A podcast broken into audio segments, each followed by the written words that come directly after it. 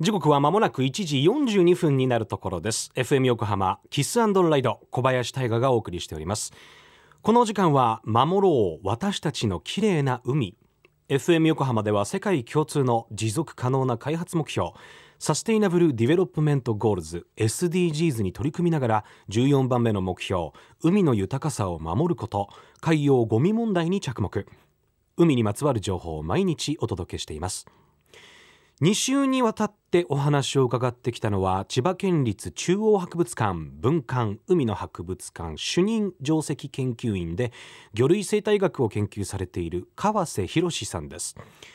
今回川瀬さんには奄美の海底にだけ存在する奄美星空フグについていろいろと教えていただきました。小さなフグが産卵場所として2メートルものミステリーサークルを作るというお話だったんですが他にも変わった産卵子育てというのをする魚はいるんでしょうか？川瀬先生教えてください。千葉県立中央博物館文館海の博物館主任上席研究員の川瀬博です。専門研究分野は魚類生態学です。魚の子育てで、まあ、ちょっといくつか驚きの事例を紹介することにします。まずですねその体内運搬型の魚でですねあのサメの仲間であのシロワニっていうのがいるんですけどこのシロワニの場合その母親の体内で子供同士がですね共食いをします。で生まれてくるのは1匹か2匹だけなんですね。まあ、お母さんのお腹の中ってあのすごく安全な場所に見える、まあ、確かにその外部からは安全かもしれませんけどそのお腹の中ではもうすでに子ども同士で生存競争が始まっている。そういったことが知られています。それから体外運搬型。これの中でちょっと一つ例を紹介すると念仏台の仲間。これはオスが自分が受精させた卵を口の中で保育するんですけれどこの自分の子供を保育しているそのオスがですね場合によっては飲み込んで食べてしまうことがあります。でこれをあのフィリアルカニバリズムっていうんですけどこれ自分の子供を食べてしまったらもう元も子もないんじゃないか自分の子孫残せないんじゃないかっていうふうにもまあ考えられるんですけどこれはま場合によってといったのは例えばこう繁殖シーズンが長くてその終盤になるとオスもかなり体力を消耗してしまうそれでもう生存の危険があるような、まあ、そこまで消耗しているような場合だと、まあ、自分が死んでしまったらもう元も子もなくなってしまうってことで食べてしまうっていう戦略を取る場合もあります。それからあるいは、まあ、持ってるオスなんかであればまた次にすぐ卵の世話をできるような場合であれば1回食べて腹ごしらえをした後また別のメスに産卵をさせてその子供を世話をすると、まあ、そういった戦略を取るようなあものもいるということです。それからアフリカのタンガニカ湖に生息する、まあ、ナマズの一種なんですけどこのナマズは同じエリアに生息しているカワスメダイ科、まあ、シクリットというふうに呼びますけれどそのシクリットが産卵している最中に自分たちがあ産んだ卵を紛れ込ませてで托卵してるんですね。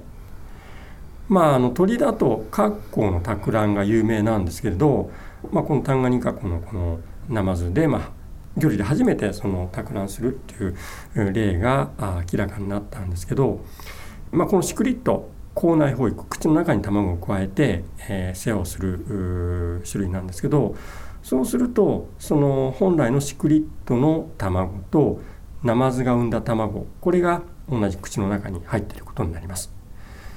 でこのナマズの卵というのはそのシクリットの卵よりも早く成長して早く孵化する